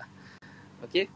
InsyaAllah minggu depan dan dan dan take away pada hari ini uh, sebelum kita gerak kepada soalan banyakkan berzikir, banyakkan berselawat kepada Nabi sallallahu alaihi wasallam, banyakkan istighfar. para ulama mengatakan kalimah la ilaha illallah adalah pakaian orang muslimin. Tetapi sebelum dipakaikan ke dalam kita, kita ada satu tempat di dalam jiwa bernama kolbu, bernama hati. Dan hati ini termasuklah diri yang sedang bercakap ni. Macam ya-ya berbual. Ha. Saya pun ada ni, Masya Allah ada Ustaz Amir kat dalam eh, tadi. Eh. Ustaz Amir, mana dia? Dia pun dah keluar Ustaz Amir ni. Kita semua cuba nak buat baik. Tapi kita je tahu kan hati kita macam mana. Macam mana kadang kita lihat orang kadang mulut tak tak berbicara tak tak kata apa-apa tapi hati hati tu kadang terbusuk hati tanpa sengaja kadang kita pun melihat orang lain kenapa gini kadang tak payah melihat orang lain kadang orang lain pun not in the picture kita je kadang kita rasa kita bagus itu pun dah silap kadang rasa ujub ujub tu maksudnya apa eh ujub bukan sombong tau ujub tu you are impressed by yourself tapi you tak tak tak tak tak babitkan orang that means you tengok diri you alhamdulillah walaupun permulaan dia alhamdulillah You tahu tak kadang alhamdulillah kita perlu istighfar. Sebab alhamdulillah kita bukan alhamdulillah yang benar. Oh, okay. Alhamdulillah kita alhamdulillah eh, aku dah reach this level eh. Demi aku kat depan tak Oh, lepas. dia macam ala-ala self-loathing lah gitu. Yes. Tapi bukan maksudnya ini untuk kita meng, apa macam uh, menjatuhkan diri tidak tidak. Maksudnya alhamdulillahi rabbil alamin.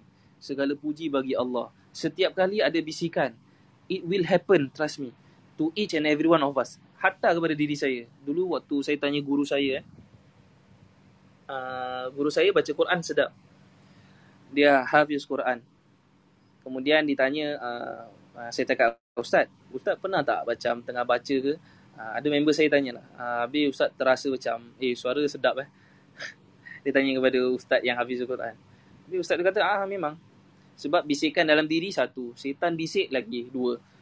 Habis hati yang belum bersih, dia kata waktu tengah baca tu kadang datang seruan ataupun bisikan, eh aku baca sedap eh. Maka first buat apa? Astaghfirullahalazim.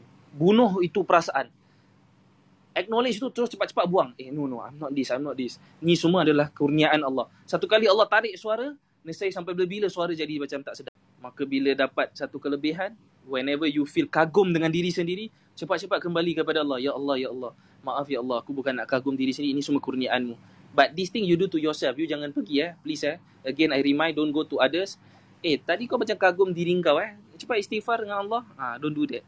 Buat kat diri sendiri buat diri sendiri tapi dalam masa sama kita mengingati Allah SWT dan mengingatkan orang dengan perlakuan kita semoga dipandu insya-Allah. Ayo kita teruskan dengan sesi soal dan jawab.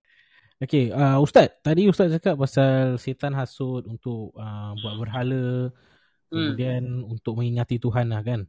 Mm-mm. Habis kalau kita gantung gambar-gambar macam uh, uh, Habib-Habib sama tak dia punya konsep dengan bina berhala untuk mengingati Tuhan tu? Okey. Bismillahirrahmanirrahim. Uh, dalam permasalahan gantung uh, gambar-gambar solihin, uh, para ulama ada yang beza pandangan lah. Tapi kebanyakannya gantung kepada niat. Sebab tadi bila the first generation bila buat niat dia untuk untuk mengingati lalu yang ditipu generasi yang seterusnya kerana mengingatkan yang first menyembah. That is why if you ask to do this, you always have to to to understand yang why you you gantung gambar mereka. Mungkin gantung gambar mereka membantu hati kamu mengingati Allah lebih daripada kamu menziarahi orang yang depan kamu. Why? Sebab kadang you ziarah orang yang depan kamu hati mati and you will be affected. That means hati pun mati juga. Maksud hati mati tu tak feel takut dengan Allah SWT. Tetapi bila you gantung gambar-gambar orang soleh, dengan niat yang betul lah syarat niat yang betul. Dan juga i'tiqad yang sahih. You tak boleh i'tiqad oh gambar ni bantu gini ke directly tak.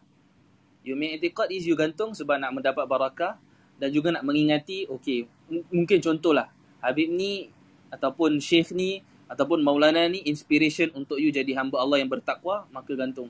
But then dalam masa yang sama harus ada i'tiqad bukan kerana mereka you taat. Ha dan juga bukan kerana benda ni tak boleh melebihi keagungan. That's why kalau puji orang tak boleh puji melambung, tapi boleh sayang dan boleh appreciate that person. Dan appreciate appreciation masing-masing is very subjective, correct? Ada appreciate macam dah dah, dah melampau, bagi kita benda tu melampau. Tapi bagi setengah orang lain tak ni tak melampau, ni yang seadanya. Begitu. Faham Ustaz. Terima kasih. Kembali kembali. Berhati-hatilah etikot jaga tapi dalam masa sama pun find find uh, reason to be closer to Allah SWT. If if if ada orang reason closer to Allah, pegang tasbih. Tapi uh, nanti ada orang pula datang cakap, eh kau pegang tasbih, kira ada tasbih je kau zikir. But you know yourself apa? You tahu kalau you pegang tasbih, benda tu membantu you untuk mengingati Allah. Bukan you pegang tasbih nak tunjuk orang. Dan kalau orang cakap apa-apa pun you akan buat. Orang yang tengah asyik bercinta, lagi-lagi dengan sang pencipta, kalau you dah terlalu banyak ataupun terlalu deep in love with him, you zikir guna tasbih, orang cakap apa-apa pun, tak ada apa-apa. Selagi mana benda tu tak langgar syariat. Ada panduannya dalam hadis, dalam dalam Quran. And then you will use. But then you say, eh, so you need a tasbih to zikir. No, no, but this tasbih helps me. Maybe later it will change, we don't know. Yeah. Wallah ta'ala alam.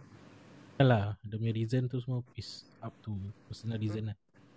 Uh, personal reason guided by Intention. uh, Islamic Right. principle. Personal reason guided by Ah, good intention. Ah, okay, dia ada tiga. Personal reason memang personal, tapi you kena ada first kali tak boleh langgar lah Quran dengan sunnah lah. Second is you punya niat buat apa. And then third, whether it, it makes you closer to Allah ke tak. Kalau ada satu-satu ni fail, contoh benda tu makes you closer to Allah tapi you punya niat dah salah. That means intikad you dah salah. You punya akidah, kepercayaan dah salah. You rasa benda tu yang buat you dekat dengan Allah. Ah, which is wrong. Kebanyakan perkara kan, contoh orang cakap you gantung gambar, sorry eh, I Boleh, track boleh, boleh. Pasal ada ada ada macam tomahan-tomahan. Fitnah-fitnah. Oh, you gantung gambar boleh syirik sih. Memang betul lah boleh syirik. Pasal kalau gambar you tak jadikan sebab, gambar you jadikan the main reason, then you boleh syirik lah. Tapi kalau you pergi doktor, kemudian you ingat doktor yang sembuhkan you pun boleh syirik. Sebab bukan doktor yang sembuhkan apa. Doktor beri obat, doktor seorang pakar membantu you untuk sembuh yang sembuhkan Allah SWT. Bukankah itu akidah kita? Dia kira perantaraan untuk mengingatkan je lah. Yes, perantaraan dan sebab. Okay. Thank you Ustaz. Thank Tapi you. kalau the the iteration of you cakap pasal gantung-gantung, if okay, um, for lay, uh, macam layman terms lah eh, if I put a picture Hmm. up of my family and that reminds me how grateful I am or how thankful I am Mm-mm. that you know that because of Allah I have a family, then technically works or it doesn't. Uh, kalau gantung gambar family, uh, apa ada para ulama kata kalau untuk tatapan diri sendiri, alhamdulillah lah. So the moment you dengar ada tetamu, then maybe you remove ke uh, ataupun ada you just gantung gambar yang yang dalam keadaan yang apa uh, patuh syariat lah. But but all these things uh, proses lah bukannya maksud saya sekarang dah dengar je terus semua turunkan gambar Tak family tak. lah. Aku macam macam you know, I'm just getting a you know layman's point of view. Okay. Thank you Ah. Ustaz. Okay, kita ada Tak jadi kita masalah. ada Queen Bloom. InsyaAllah ahlan. Dia Queen mungkin dia lady. Ya. Hello Miss. Hello, Yes, boleh dengar? you. Boleh. Okay, Assalamualaikum semua. I have question, actually two questions untuk untuk Ustaz eh. Um, okay, when just now you mentioned about inner voices, right? And Hmm. then like uh, how my my first question is that how do we determine which voices are the um, you know like the positive one? Kita kena ingat that that's from Allah or like is it like the negative one macam mana kita nak det- determine mana satu oh, should follow or shouldn't follow okay that's my first question so my second question does uh, your company eh uh, Nur Nur Nur Haya Services is it Yes. Saya? yeah do do you guys ada macam a kind of like a chart eh like daripada uh, Nabi Adam up to Nabi uh, Muhammad because like recently I saw one from Mm-hmm. YouTube tapi dia uh, non-Muslim so I a bit like have doubts lah so I Okay. just uh, curious wh- whether your organisation ada such lah because I am quite keen to to belajar balik lah. Because uh, during my youngsters I always belajar. I don't have like madrasah background. I always like belajar like macam dengar orang tua that kind of things. But at this moment like recently you know I have like degree in a few other major. Then I Saya. don't feel sufficient. Suddenly there's a inner voice asking me when are you keen to take degree in Islamic studies? So I'm like curious you know this type of inner voices yeah that's my question thanks everyone thanks Ustaz Hmm, Masya Allah, Masya Allah. Thank you uh, Queen for asking. Wait, thank you Queen for asking. Masya Allah. Semoga Allah berkati usahanya. Uh, Bismillahirrahmanirrahim. Yang pertama lah saya jawab yang pertama dahulu eh. Uh, untuk mengetahui sama ada bisikan the, the inner voices that we feel. Uh, sebenarnya number one tak lain dan tak bukan. Mesti kena ada guru.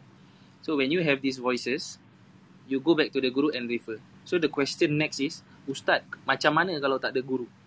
Para ulama pada zaman ini menekankan at each and every time and I will always repeat this insyaAllah lah semoga Allah izinkan dalam setiap saya punya ceramah lah mudah-mudahan lah diberikan keizinan untuk sentiasa berselawat kerana pada zaman ini guru yang sebenar guru yang mengajar mendidik zahir dan batin secara tetap pada agama Islam dah mungkinnya dah dah dah di, di call it apa eh scarce scarcity eh macam dah very scarce lah Okay, sebab guru pun ada banyak. Ada and and there's nothing wrong macam oh ni lebih baik, tu lebih baik tak. Ada guru ajar hukum hakam. Ha, tu guru hukum hakam you lah, guru fiqh. Ada guru mengajar tentang tauhid. Bagaimana mengesakan Allah. Ha, tu guru tauhid you.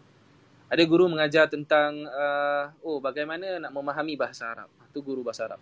Tapi kita perlu juga cari guru yang membawa hati, jiwa, roh dekat dengan Allah SWT. Dan itu adalah satu pencarian yang yang sangat-sangat getir. Cuma dalam dalam pemahaman ini juga dalam pencarian guru ni sekiranya kamu ikhlas mencari Allah Subhanahu Wa Taala dan kamu teruskan berdoa ya Allah ketemukanlah aku dengan seseorang yang boleh membimbing diri ini ke arahmu insya-Allah keikhlasanmu akan membuahkan hasil. Cuma the matter of time je. Itu kembali kepada rahsia Allah lah bila Allah nak berikan. Kadang dah makbul pun. The fact yang you boleh doa Ibn Atta'illah Sakandari seorang ulama mengatakan bila you dah berdoa and then you really feel your doa bukan hanya kat mulut je macam I mean to, to, to be fair lah sometimes kita Rabbana atina fid dunya hasanah fil akhirati kita baca gitu tapi tak masuk kat dalam hati tak tahu pun apa kita baca kita tak realize pun. Oh tu pasal orang lain semua baca kita pun baca. Ya Allah berikan aku kesihatan yang baik. Tapi betul tak? Ya Allah yang menciptakan kesihatan yang memberi rezeki kepada orang tolonglah ya Allah. Kalau bukan kerana mu dengan penuh penghayatan bila kita berdoa tu you je tahu. Kita je tahu bila kan. So these are the things yang ya Allah bila you tak tengah tak ada guru mudah-mudahanlah ketemu dengan guru yang boleh mendidik yang boleh men, men, men, memberikan satu isyarat contoh macam tadi you have a confusion okay mana inner voices mana nak tahu yang baik dan yang buruk maka you tanya pakar ataupun you tanya rujuk kepada guru you lah Cuma kalau tak ada, banyakkan selawat. InsyaAllah, insyaAllah. Selawat itu akan membimbing kamu untuk buat keputusan yang baik. Macam mana eh?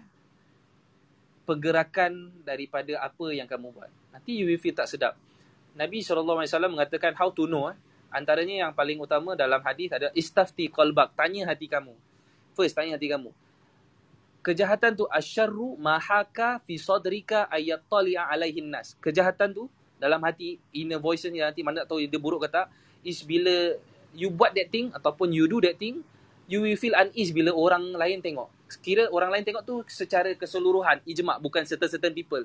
That's why kadang ada orang cakap jangan kisahlah apa orang lain cakap jangan kisahlah. To a certain extent it's correct.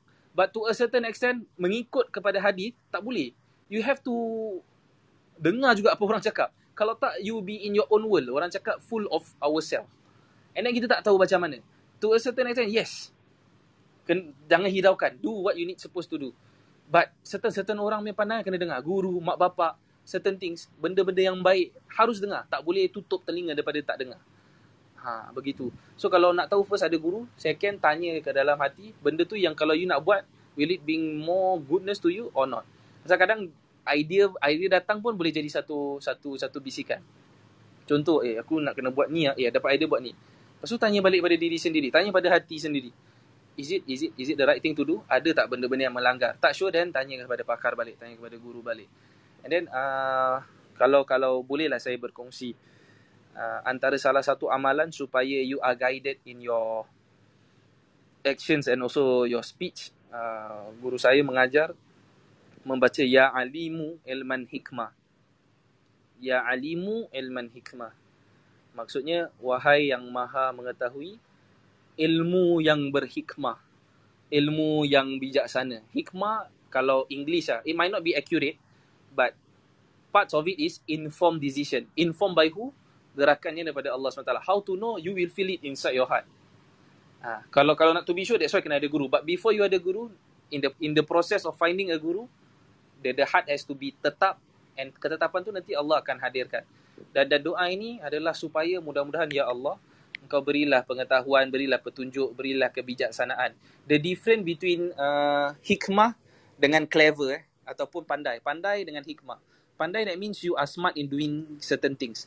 Tapi hikmah, berhikmah bila buat sesuatu perkara tu, boleh jadi you do this thing, tetapi dia punya outcome dia tak not to your liking but you boleh redha. Itu pun antara buat decision yang berhikmah. That means you can be at ease with the outcome later. Even though the outcome might not be to your liking lah.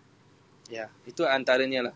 Uh, and then for the second question tentang uh, Nur Haya Services, I will get back to you. Can you uh, DM uh, Mr. Faizal about the organisational punya chart? uh, about that. Okay, sure. Thanks. Okay. And then. Uh, mungkin Ustaz Amir Al-Hakim yang telah naik ke atas. Mungkin boleh kongsi Ustaz macam mana nak bezakan bisikan yang baik dan bisikan yang buruk. Uh, kita berbesar hati ya. Masya Allah Al-Fadhil Ustaz Amir Al-Hakim. Seorang pengurus jenazah di Singapura yang telah banyak berjasa buat masyarakat. Dipersilakan Ustaz. Semoga Allah melindungi. Assalamualaikum warahmatullahi wabarakatuh. Um, just to add on a bit lah, bukan untuk uh, apa ni uh, memperbetulkan. Um, I think any inner voices it comes of course yang hak dan batil lah. Tetapi kalau kita yang beriman, kita yang ada panduan dalam agama kita yang lakukan solat dan ibadah, insyaAllah itu terpandu. Maknanya it's just another choice that you need to make. Rather than mungkin untuk mencari seorang guru, seorang ustaz atau ustazah, di luar sana mungkin agak sukar untuk kita dapat um, you know, to be in touch or to be close with someone yang that level seorang guru, saya suggest kita ada a support group. Friends yang beriman, friends yang beramal soleh, yang mungkin kita boleh refer to them and ask question to them, you know, and and and see what dia respond. And if good support group, friends ke, family dan sebagainya, insyaAllah terpandulah kita punya decision making. Itu je. Allah Alam. Masya Allah Ustaz. Jazakumullah khairal jazak. Ha, betul Ustaz Amir cakap. Sekarang nak cari guru pun susah. Nanti nak cari guru last-last kena yang bukan-bukan pula. Wa na'udzubillah, wa na'udzubillah. Lagi sekarang zaman fitnah eh. Banyak yang benar dianggap penipu, banyak penipu dianggap benar. Jadi kita doa lah. Kita doa macam tadi ada a support group macam Ustaz Amir cakap is is very good, is very good. And and, and pasal kalau kalau you you ask me uh, siapa yang sarankan selawat sebagai ganti eh sementara tak ada guru? Uh, beliau seorang kiai bernama Kiai Fahmi Zamzam. Ha, I think Ustaz Amir pun kenal lah. Dalam satu uh, majlis ni dia nasihatkan semua orang yang kat dalam majlis dia kata sekarang susah. Kadang guru guru guru pun nampak luaran dah betul solid macam guru tapi bawa hati dekat. So gantinya adalah selawat and ada kawan-kawan yang baik kat sekeliling kan. Support group Allah Taala alam. I hope Queen you dapat jawapan yang you're looking for and I think we will also remind help you to give a nudge to Faizal and um, Nuhaya Services later lah for your request uh, for that uh, chart chart per Ya, se. boleh. No Terima problem, kasih, eh. no problem. Thanks. Um, Thanks also to Lepak SG lah. I really appreciate such section ah because I I pernah pergi masjid but I got really bad uh, experience. oh So no. you know such platform very good for Allah me lah. In Thanks, thanks. Alhamdulillah, we we will try uh to keep this going for as long as we can with different sessions, hopefully.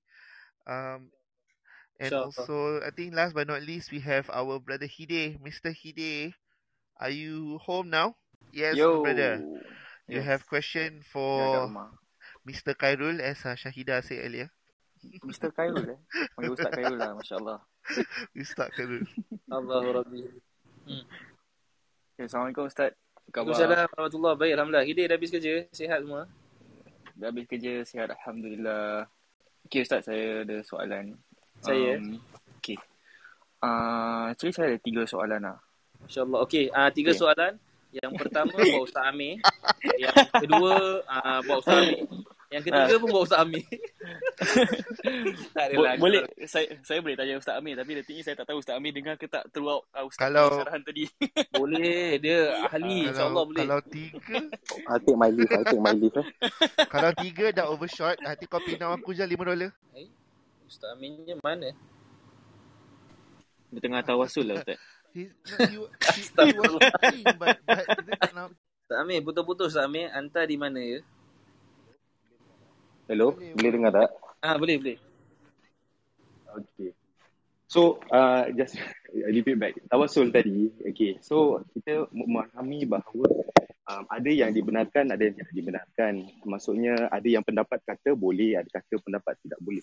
So, I think as a awam, kita um, should kaji lebih mendalam. Uh, first thing, bila kita dengar orang yang kata tidak boleh, kita tahu yang dia kata tak boleh tu dengan berdalil. Dan bila kita yang kata boleh pun ada yang dalilnya juga. Uh, so bila kita dengar lah, contoh ada kawan-kawan kita cakap, eh uh, tak boleh kau pergi kubur ni, makam Babe Nur tak boleh. Sebab kau nak tawasul itu semua syirik dan sebagainya. So kalau kita yang mungkin kita dengar session ni, kita dengar kemudian kita kata, um, eh taklah aku hari tu dengar dekat uh, session dekat Lepak SG tu dia cakap gini gini gini. Tak boleh. So ingat satu, keadaan ini ataupun topik khilaf ini tak akan selesai sehingga hari kiamat lah. Kerana perbincangan ni memang tidak pernah akan selesai dan ia adalah pendapat uh, berbeza pendapat.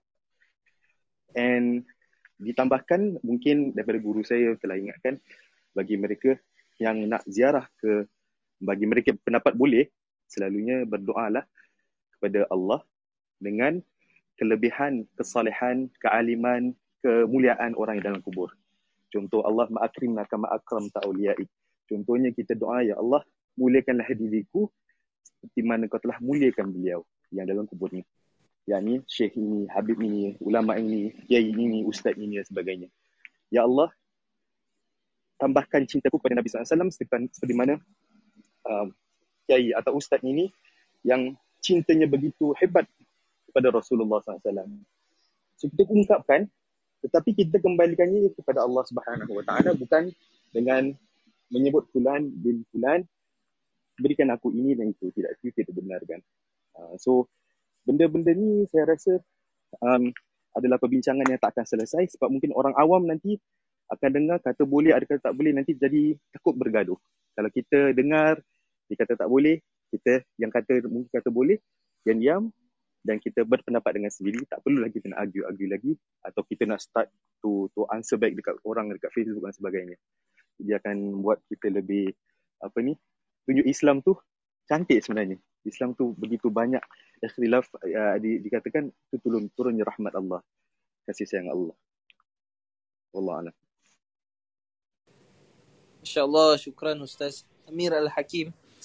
Syukran betul, Ustaz. Yes, so uh, mudah-mudahan uh, dapat sikit pencernaan lah eh, daripada Ustaz Amir tadi. Siapa yang dengar kat sini, uh, bukan bukan semuanya, oh Ustaz ni kata boleh. Tak, maksudnya kena cari, kena belajar.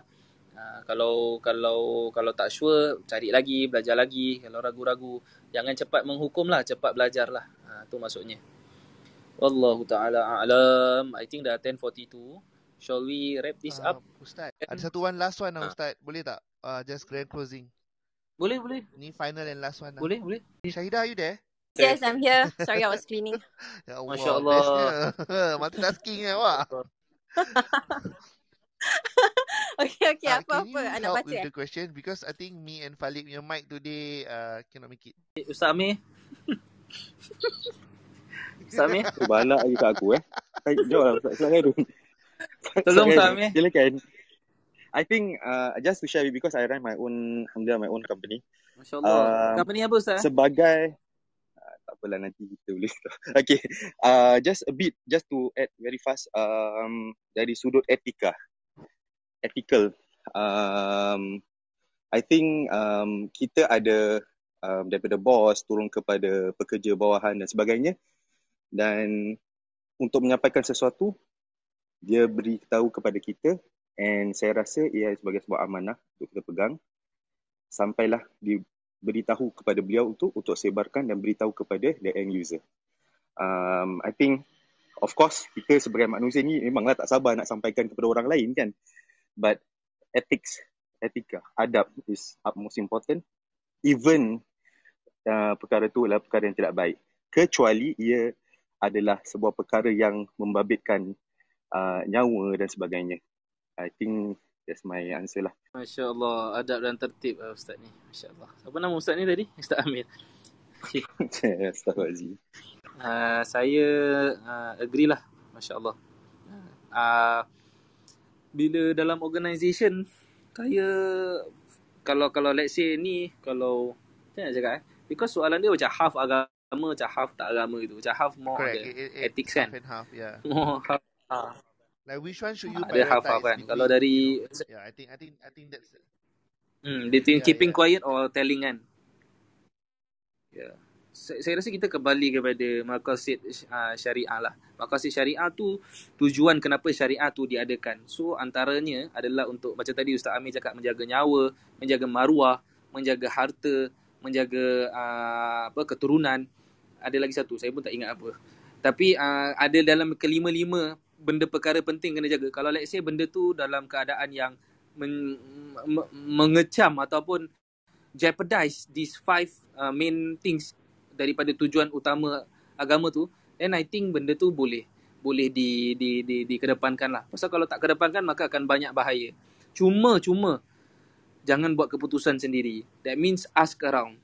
Tanya pandangan lepas tu pertimbangkan dulu sebab lebih baik uh, banyak akal yang memberi fikiran dulu then you nilai baru you buat. Sebab you can never know sometimes is the right thing to do. But sometimes you don't see the different angle. So it's always good to tanya pandangan-pandangan orang sekeliling then after that you make the call lah melainkan benda tu is something contohlah contoh if the, if telling that thing melibatkan orang yang ditanya tu contoh orang yang ditanya tu buat a, a, a mistake ah eh a mistake yang very very apparent and and menjejaskan banyak maruah dan juga banyak keadaan if you ask the the, the same person the same person we say nanti dulu lah relax dulu kan? So definitely the person won't won't want it to be spread. But you ask orang-orang yang pakar kalau misal kata perkara tu in in in that field contoh in teaching field education field then you tanya teacher teacher whether is this thing the right thing to do? Then you tanya. Always tanya orang yang lain dan juga orang yang lebih berpengalaman dalam that thing. So you get the the thing is not to dengar saja apa mereka cakap tak tapi mungkin untuk melihat dari angle yang you tak lihat. Sebab kadang darah muda ni termasuklah. Saya pun masih muda. Ustaz Amir dah tua sikit dah. Amboi. ah kan? Darah muda ni kadang dia kita kita the semangat darah muda ni macam Bung Karno cakap eh kau bagi aku 10 pemuda akan ku goncangkan dunia. Memang betul. Pasal pemuda semua semangat.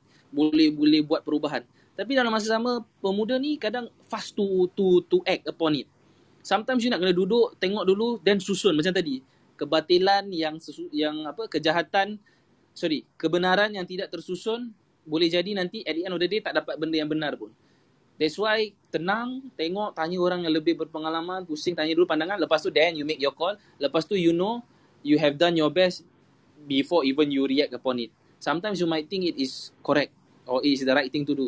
But there's a different angle yang orang lain boleh berikan yang you akan boleh nampak bila you buka hati untuk tanya. Ha. Wallahu ta'ala alam. Allah. Lihat kepada ni lah, lihat kepada permasalahan tersebut lah before any decision you want to tell the people. Lihat kepada perkara tersebut lah.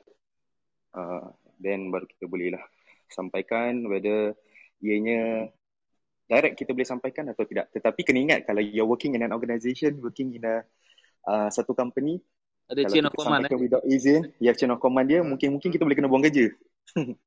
kan? So uh, ini tu faham lah situasinya kan. So jangan terburu-buru untuk sampaikan. Memang lah senang cakap gosip. Macam gosip betul tak benda ni. Kita sampaikan share share share. Sebab kita nak, eh aku dapat berita baru, aku nak first hand information ni daripada aku. Nama aku biar naik. Ah gitu contoh. Tapi kadang-kadang dia memburukkan. Okay, thank you again, uh, Ripa SG and uh, especially uh, to all those who come here and and sama-sama berkongsi kan, sama-sama and then uh, mendengarkan. Uh, Eh, saya nak request satu benda as boleh? Ber- uh, kita doakanlah sesama sendiri eh. Doakan muslimin muslimat uh, berbanyakkan selawat. Uh, kalau let's say misal kata you tak agree dengan maulid pun selawat je. Selawat tak ada khilaf. Selawat pasti tak ada khilaf. Kita boleh je selawat Allahumma salli ala Muhammad wa ala ali Muhammad. Mudah-mudahan kita disatukan di bawah cinta kepada Nabi sallallahu alaihi wasallam. Dan mudah-mudahan kita juga seperti mana kita berkumpul pada hari ini kita juga akan berkumpul nanti di hari akhirat. insya-Allah mudah-mudahan bersama Nabi besar Nabi Muhammad sallallahu alaihi wasallam insya-Allah. Dan juga terima kasih Ustaz Amir atas perkongsian ilmunya. Dan juga uh, thank you so much doakan kami Ustaz. Mudah-mudahan afiat sentiasa. Dan saya meminta maaf Ah, atas segala pertuturan dan juga perlakuan yang tidak disenangi ah, kita akhiri dengan tasbih kafarah dengan suratul asr. Bismillahirrahmanirrahim. Subhanakallahumma wa bihamdika ashhadu an la ilaha illa anta astaghfiruka wa atubu ilaik. Bismillahirrahmanirrahim. والعصر إن الإنسان لفي خسر إلى الذين آمنوا وعملوا الصالحات وتواصوا بالحق وتواصوا بالصبر وصلى الله على سيدنا محمد وعلى آله وصحبه وسلم والحمد لله رب العالمين والعفو منكم والسلام عليكم ورحمة الله وبركاته Waalaikumsalam. Waalaikumsalam warahmatullahi Waalaikumsalam wabarakatuh. warahmatullahi Amma maghfiratuhu wa ridwana. Alright, alright. So uh, yeah, uh, with that, I would like to thank everyone again, and uh, do follow our socials, uh, Lepak SG Club uh, on Instagram and uh, Lepak SG with a capital L on Telegram, and also our TikTok Lepak SG as well. Just search Lepak SG. Okay. Um, thank you so much for the two Ustaz, uh, Ustaz Kai, Ustaz Amir, and um, yeah, the rest for joining.